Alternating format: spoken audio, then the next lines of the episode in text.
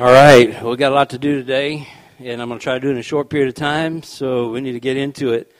So as we start, I need you to go ahead and plug in early today rather than taking your time and, doing the normal routine of looking around, kind of contemplating and all that stuff. All right, so everybody ready? Say, oh, yeah. All right, man, what a great song for us to end on. I almost want to come back to that, but I'm not going to dictate that for you, Cody, but you can pray about that and realize that you won't get paid unless you do it. But I appreciate your opinion, though. No, I'm just kidding. That was a great song to go into what we're going into. I was thinking a minute ago, just we were, I don't remember when this was, but we were with some of our friends, and their child was particularly, their son was particularly, he was social. He wanted to be involved in the adult conversation. So he was constantly in the room with us, listening and trying to give input. And I remember one time we were talking about food that we liked. And he said, oh, I love that stuff. And the mom looked at him and said, you've never even had that before. And he kind of got embarrassed and, eventually walked out of the room. But I thought about that today, just about us singing this song to God. When we were singing, I thought, it's so much like that. I think some of us feel like that we want to be a part of something. Maybe you're here because you want to be a part of something and you like the people and you so desperately want to be able to say, oh, yeah, I love Jesus too. And maybe you're singing the song today. And legitimately, there was, if you were to be honest, instead of trying to be social, there might be nothing there. Y'all getting my drift? I mean, it's like we say, oh, yeah, we love God. What am I supposed to do with all my kingdoms next to you? I could have the world and more, and it's nothing next to you. Really? Is that really from your heart? It's okay if it is. I mean, I know it is from some of your hearts. I mean, legitimately, this morning, I was singing that. It was from my heart.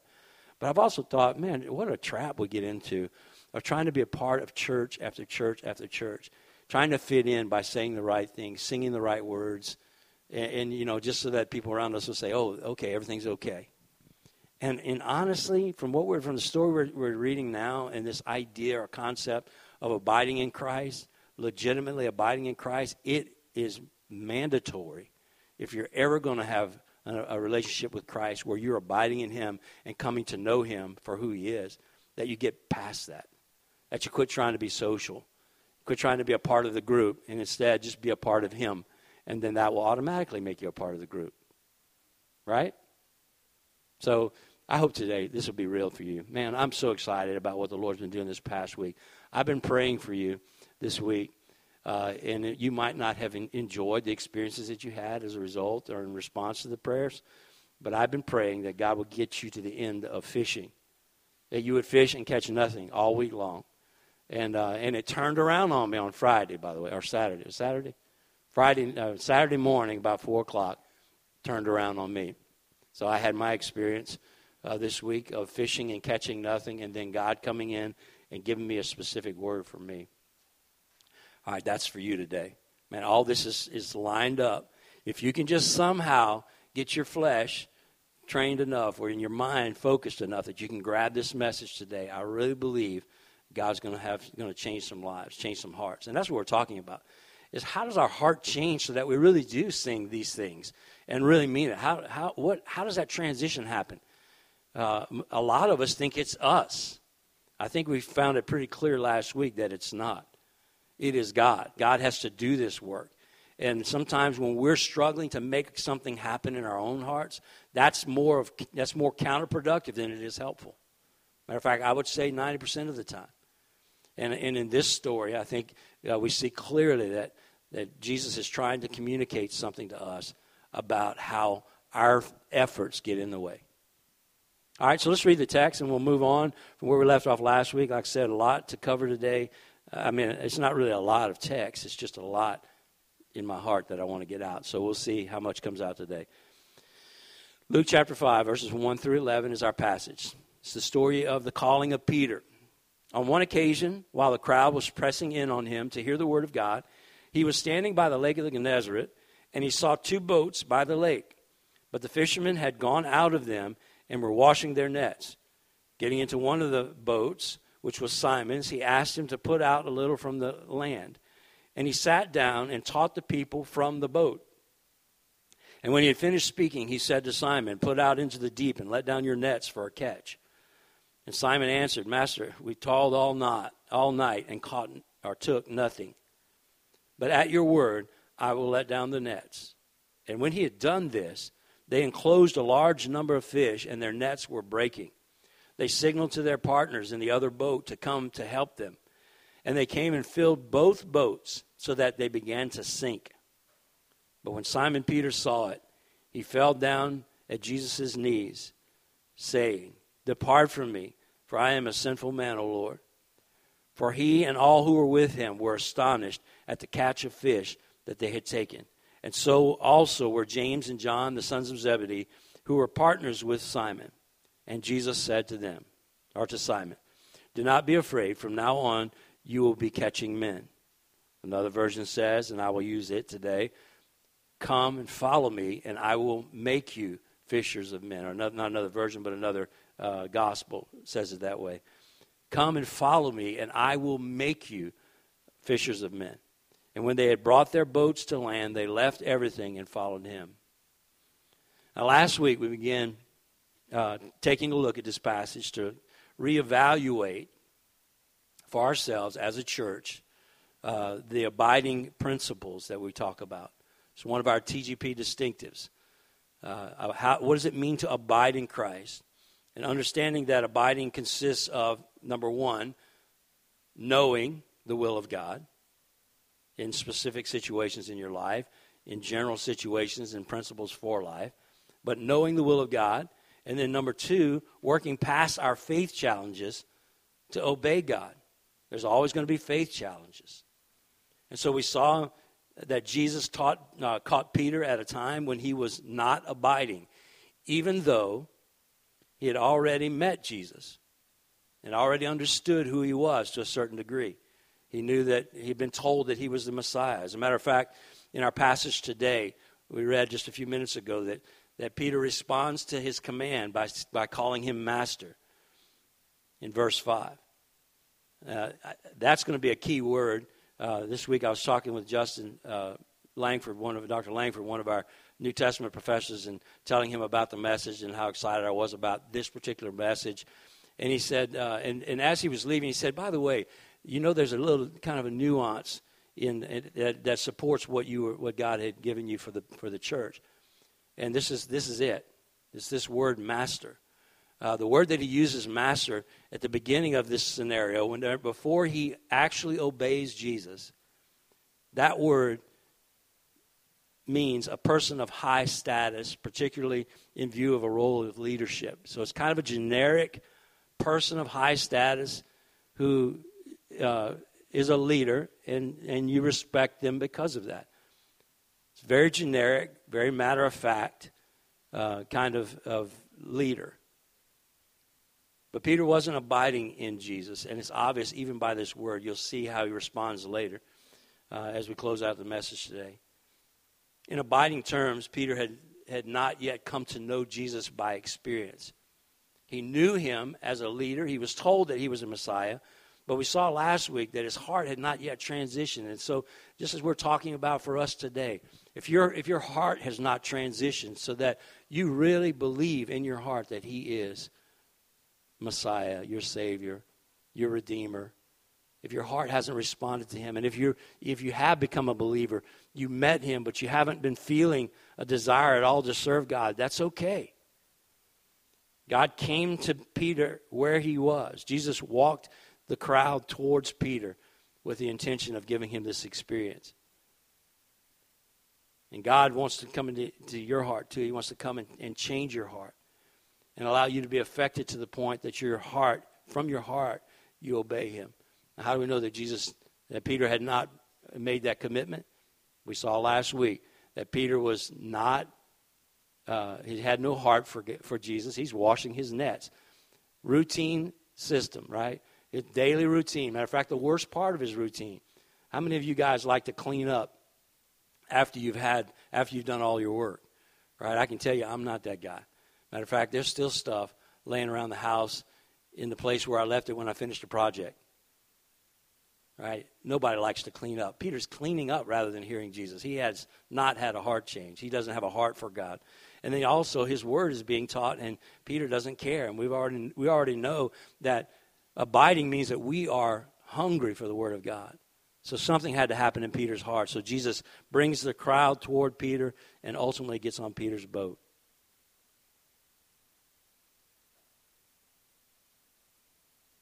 I love that. I hope last week that you got there. I hope that last week that you got to the point where you at least were not resistant to Jesus stepping onto your boat. I hope that today that you've come with that in your mind again. That you are ready for Jesus to get into your life, to get into the thing that's actually distracting you, the thing that actually drives you to move outside of knowing God. I hope that you're here today and you've had that taken away from you, that you fished all week and caught nothing, that whatever it is that has been your distraction, that you've gotten to the point where you have no heart for that this week. Jesus did what was necessary to prepare Peter's heart for change. And then he steps into his boat. And I hope that you understand that last week that God wants to be in your boat. He wants to be in your life. He wants you to have a heart change. And last week for me, I had an experience where God dealt with mine. In life group, a number of you were sharing some of the things that were for you, the thing that was distracting you, the thing that was constantly that you kept wanting to have control of. For me, it's impression management. I always want people to think well of me. And this past week, I had an experience early in the week where somebody thought poorly of me, and I knew it for a fact. It was someone shared information with me. I knew that person thought poorly of me. Actually, it was two people. And when the things were shared, I kind of blew them off a little bit. It cut me a little bit, but then I kind of blew them off, I thought. And then Friday or Saturday morning at 4 o'clock in the morning, I woke up, and it was on my mind. And this is what happens for me. I don't know how the rest of you guys respond in the early morning, but Satan a lot of times will grab my mind because in the morning I'm not able to really fight. I don't think well. I'm not thinking straight. So I'm laying in bed, and that thought gets in my mind, and then Satan starts building it up. And by the way, you're a sorry pastor. And by the way, the stuff that you're doing is not right. You need to be more like everybody else. And one thing after another started coming up, and I was beginning to feel anxious, and never did go back to sleep that morning. I got up and got in my quiet time, and immediately God started attacking that. Everything that I was reading, and I shared it with Talitha, and everything that she read that morning was all about what I was dealing with. I'm saying it directly. He addressed all the specific issues that I was dealing with. And then it clicked for me. Actually, that morning, Charles Spurgeon's morning and evening devotion, I read just about every day. That morning I read Charles Spurgeon's morning devotion. It was this text. And he said exactly what my problem was. And I thought, I've been thinking all week, I'm excited about sharing this message with the church about, fishing all night and catching nothing. I literally fished all night and caught nothing. All I caught was heartburn and anxiety. There was nothing valuable about me worrying about what people thought of me.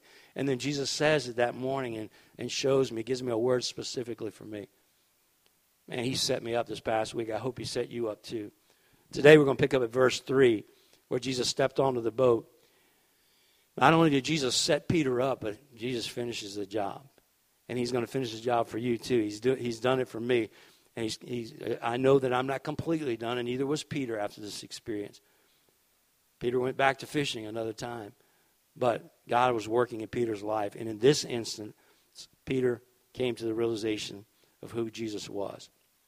So in verse 3, once Peter fished all night and caught nothing, washed his nets, and then was found by Jesus, Jesus stepped on the boat. Now the stage was set for Peter to come to know Jesus in a way that would change his heart. So let's evaluate the events that occurred on Peter's vessel and what happened to Peter's heart. In verse 3, it says, getting into one of the boats, which was Simon's, he asked him to put out a little from the land, and he sat down and taught the people from the boat. All right? First thing that happens is Jesus brought his word into the boat. Jesus was preaching his word now, and Peter took Peter's distraction away from it. Man, this was a new truth for me. Not new truth, but a new truth from this passage this week, and so valuable for us. Y'all ready to take it? This is what he says. Or this is what he did. Jesus had been preaching, and people were loving his word and hearing his word, and Jesus' word is effective, but if your heart's not there to receive it and you're distracted, the word has nothing, it will do nothing in your life. The reading of the word, the preaching of the word, the speaking of the word, the memorizing of the word, if your heart is not changed, it means nothing to you. That's why I can preach a message Sunday after Sunday for some of you, and your mind's never engaged, your heart's never get involved. So what does Jesus do? He takes his distraction of washing his nets away, gets him out of his routine, steps onto his boat, and asks him to push away from the shore. And then he still preaches the word. Jesus gets on his boat and starts preaching the word. There's a better chance, because Peter has put him, is now in the boat with Jesus, and Jesus is preaching the word, that now he might hear it. But there's no evidence that he does. We don't know what Jesus was teaching the crowd. I mean, we could speculate that some of what Jesus was teaching, Peter was grabbing. But here's a principle that God showed me this week. Sometimes, probably most of the time, probably right this minute, as I'm speaking the word that God has for this body and for you because you're here, you are probably not catching it. You figure out where you are mentally. Are you really engaged in the message? And even if you're engaged in the message and you're hearing the words that are coming out of my mouth and the things that we read in Scripture, has there been any effect on your life? It's okay. Don't feel bad about it or guilty about it, but just recognize it. And Jesus, you have come here. That's good. God has led you here for whatever reason. This may be the only time you come, but you're here today for a reason. God brought you here. And here's what happens. Most of what I say is going to go in one ear and out the other. But the second thing that happens in this scenario is Peter hears.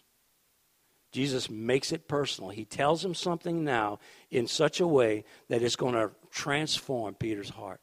Peter's going to hear something. Have you ever been in church, maybe today, where you hear the message being preached, and then all of a sudden something from the message, man, it speaks to you, and it's like, did somebody tell him about me? Because he just spoke exactly what I've been feeling. Have you ever had that experience? That's what happens when Jesus is in the boat with you.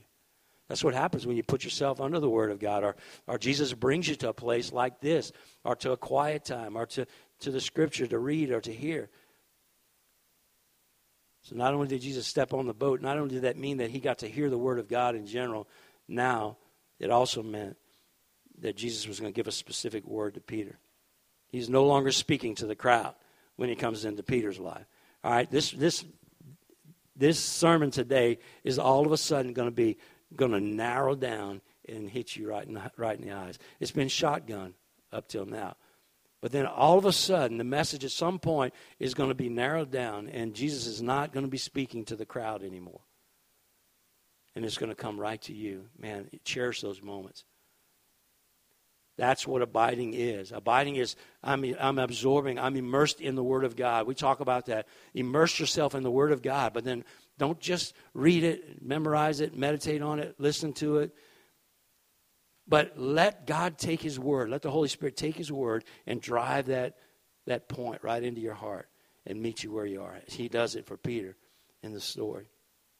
In verse 4.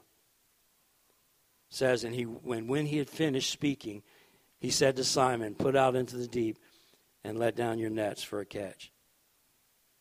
We know that the first stage of abiding, First thing that we have to do in order to abide in Christ, which, by the way, is nothing more than obeying what he says. But the first stage is we need to hear and understand the command of God. Now, Peter's heart had not yet been changed. The heart change is waiting on Peter's response to what Jesus tells him in just a few minutes. He says, put down your nets. Out in the deep and let down your nets for a catch. There's the command. This is the most significant thing that Peter hears all day. Now, man, I'm telling you, I'm so full of stuff that I want to say to you guys, but just understand, when Jesus is speaking to you, when the Holy Spirit highlights a word for your life, that's the most important word you're going to hear. And Jesus today is here. He's standing by.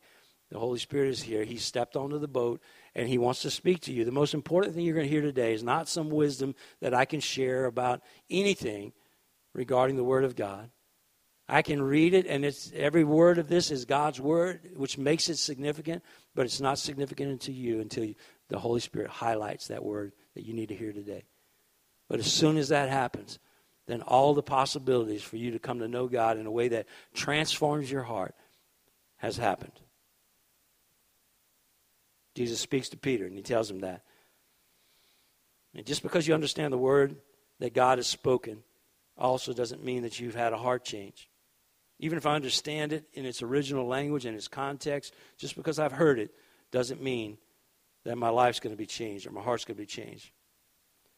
But one thing you can count on, when the Holy Spirit speaks a command to you specifically for your life, you have all that you need to move on. You need nothing else.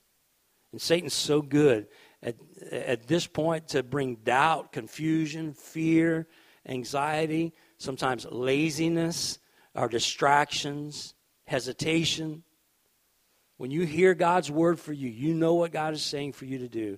When you hear it, he knows that heart change is on the way. And the biggest threat to Satan's kingdom's agenda is that your heart would be changed. It's not that you would act like a Christian. It's that you would have a heart change in relation to Jesus, that you would have this transformation that happens on the inside that we sang about today, about our hearts of stone being made flesh. That's what God does to us. And Peter had everything he needed to have a heart change as soon as he received the command from Jesus, and so do you. So Jesus did his part.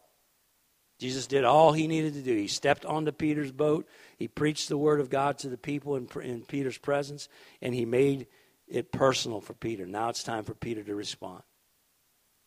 And we can learn from the response that Peter has about where heart change comes from. Look at Peter's response. First of all, he had a faith challenge. Verse 5 of chapter 5, the first part of it says, and Simon answered, Master, we toiled all night and took nothing. Master, remember, a person of high status, particularly a view of a role of leadership. Master, teacher, wise man, leader. We toiled all night and took nothing. Toiled all night and took nothing. Fished hard, did everything we could. We talked last week about, here's Peter, a professional fisherman, knows what to do. He did what he was supposed to do to catch fish and caught nothing. A number of you shared in life groups this past week. I shared this morning about my Friday morning experience. What is it that you are counting on to bring fulfillment, contentment, joy, to make life worth living? What are you counting on? Is it a relationship with somebody? Is it the status that you gain? Is it the knowledge that you're gaining? Is it the money that you have? What is it for you? God had already brought Peter to the end of himself. But Peter mentions it here. That's why we know it. Logic said it's not the right time to fish. Logic said you fished all night and caught nothing. There are no fish in the water. And yet Jesus gives a command. Toiled all night and caught nothing. Peter had to get beyond his own wisdom, his own experience. He had to get beyond his own hopes for what he could do in his own power. And he had to act in faith, which is what? The evidence of things not seen. Right? Faith is the evidence of things not seen. He had to take his eyes off of what he knew and what he could see and put his eyes on the evidence that he couldn't see. And so he does. Second thing Peter did, number one, he had a faith challenge. He overcame that faith challenge, and he says this in verse 5. He says, "Master, we toiled all night and took nothing, but at your word I will let it down." Peter obeyed the command that Jesus spoke. Now, I don't want to make a big deal out of this because it's not a big deal. This is the smallest deal of the whole abiding process. Obedience. It's the smallest deal. Because once you've worked past your faith challenge, once you've seen something in Jesus that causes you to say, I'm going to go against all logic and I'm going to obey what Jesus said. That's the smallest deal. Peter says, at your word, I will.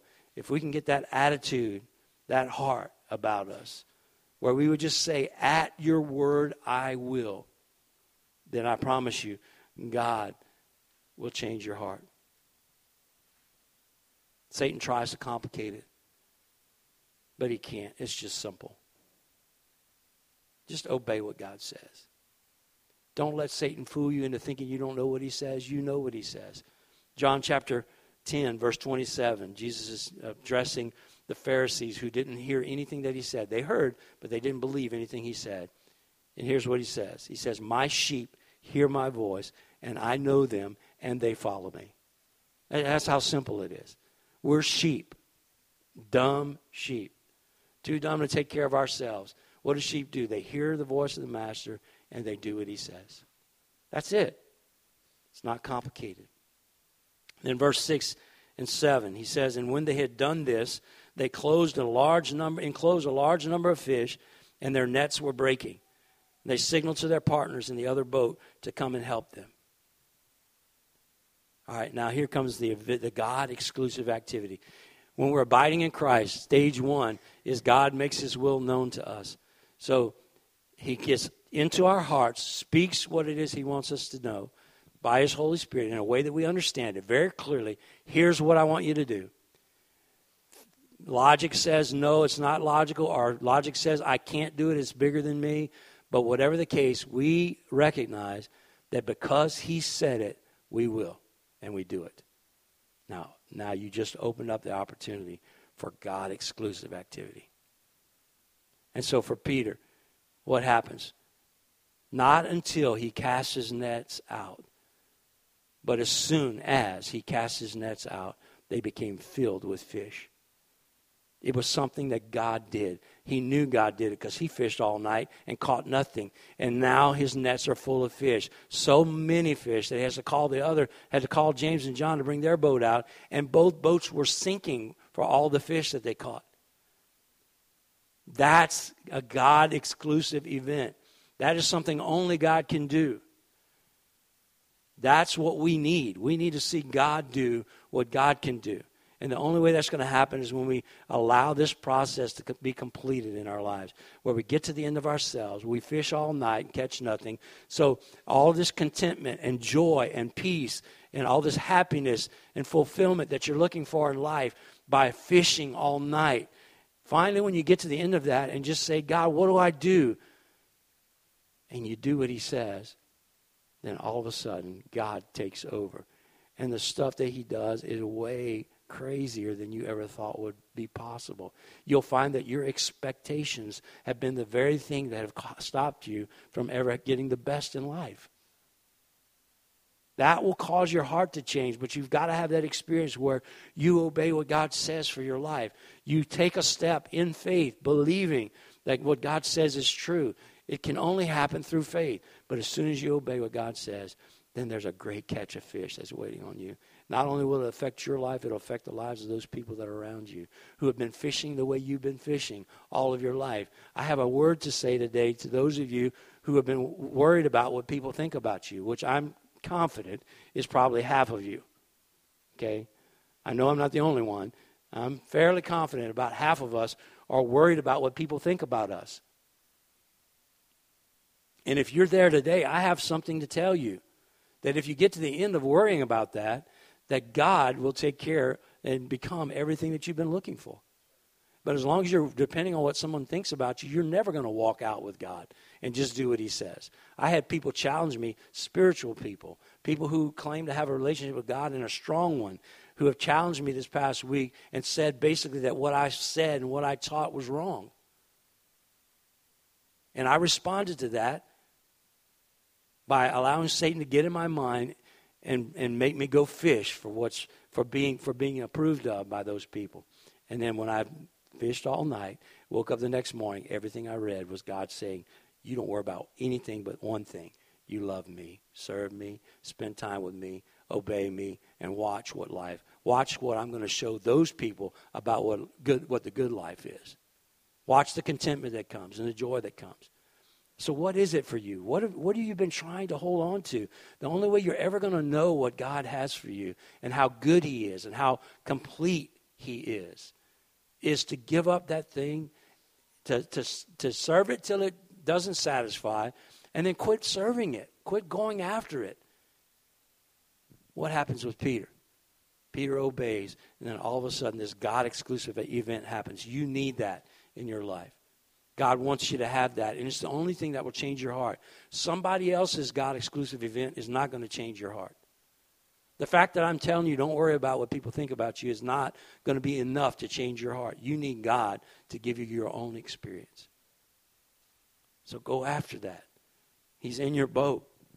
Do what he says. What will the result be? Look at what happens with Peter. Verses 8 to 11.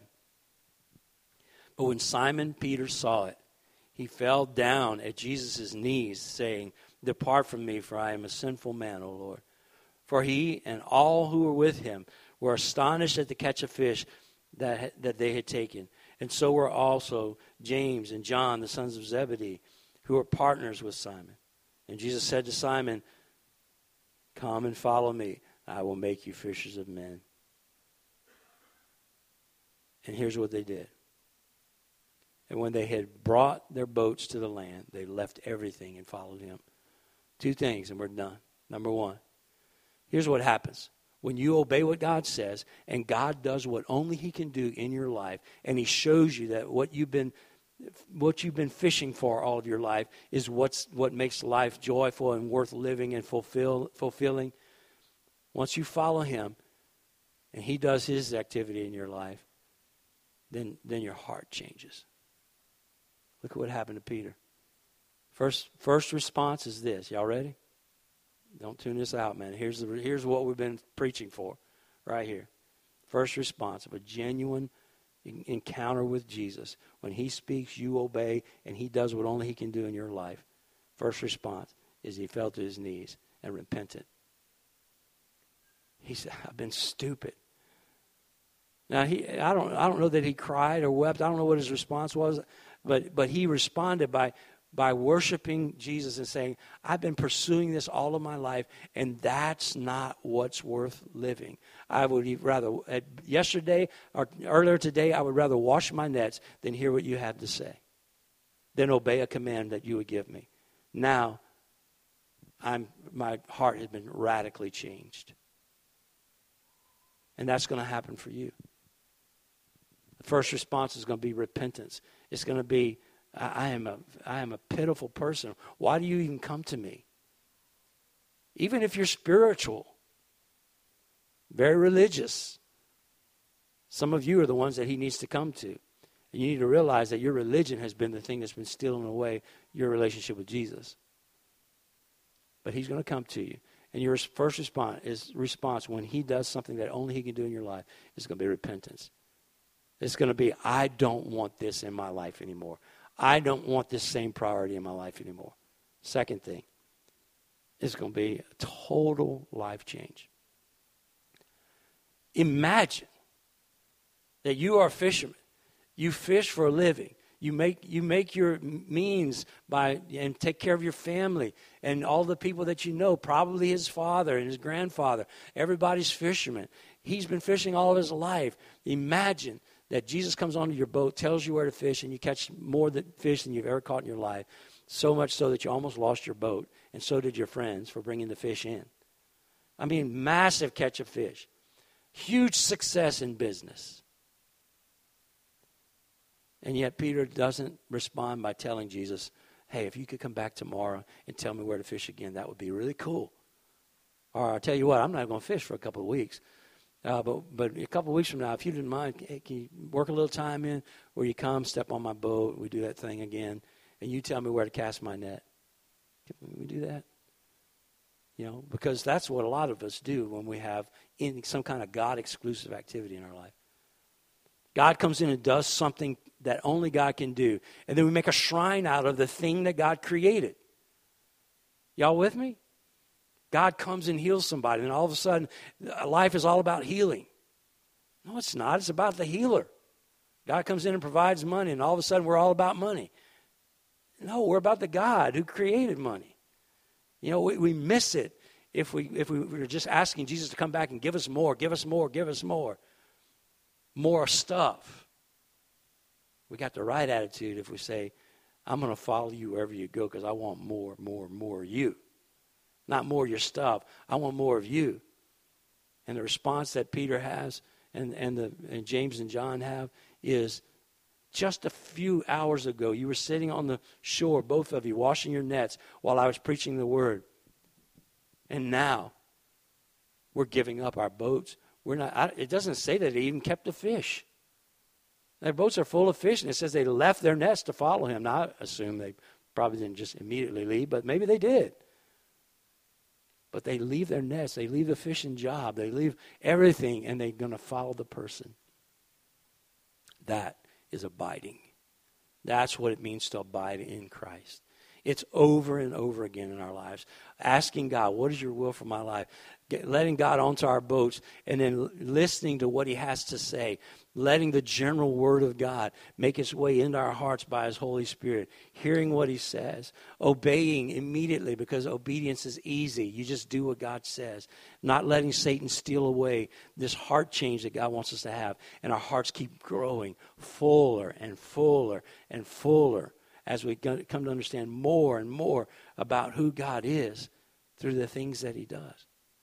And we come to know that God is our provider, that God is the one that makes life fulfilling. He's the one that brings joy. He's the one that brings contentment. He's the one that does everything, and literally everything is found in him, and we recognize that. Abiding is what we're about at the Gathering Place. This is who we are. We want to let God onto this boat. We want to embrace him when he's here. We want to listen to his guidance. We want to do everything that he tells us to do. We don't want to follow patterns and traditions and logic unless God gives us things that are traditional and logical. But we want God to speak to us. We want to learn to hear his voice more clearly, and we want to obey what he says so that we can have these experiences with Christ where he reveals himself to us so we can know him. It's interesting. In John, I think it's 6:66. Jesus says some words about his death and describes it in using the terms from the Passover feast, and says, you will eat my flesh and drink my blood. And then the Bible says in John 6:66 that many no longer followed him.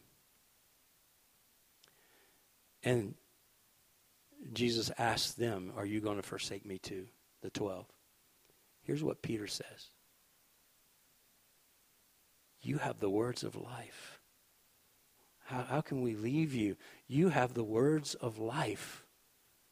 Y'all get the difference between what a man washing his nets thought about the words of life and now a man who caught a great catch of fish through obedience, how he sees the things that Jesus says, how he receives the words that Jesus says. It's a totally different person. a transformed heart, a guy that didn't care about the Word of God, didn't care to hear it, didn't care to apply it. Now all of a sudden his whole life would be void. He says, where will we go? For you have the words of life. Where will we go if we forsake you? We're not going to do like these guys did because you have the words of life. We need you to speak to us, to tell us what to do. We want to encounter you and know you. We can't go anywhere else. And when that becomes the words that come from your heart toward God,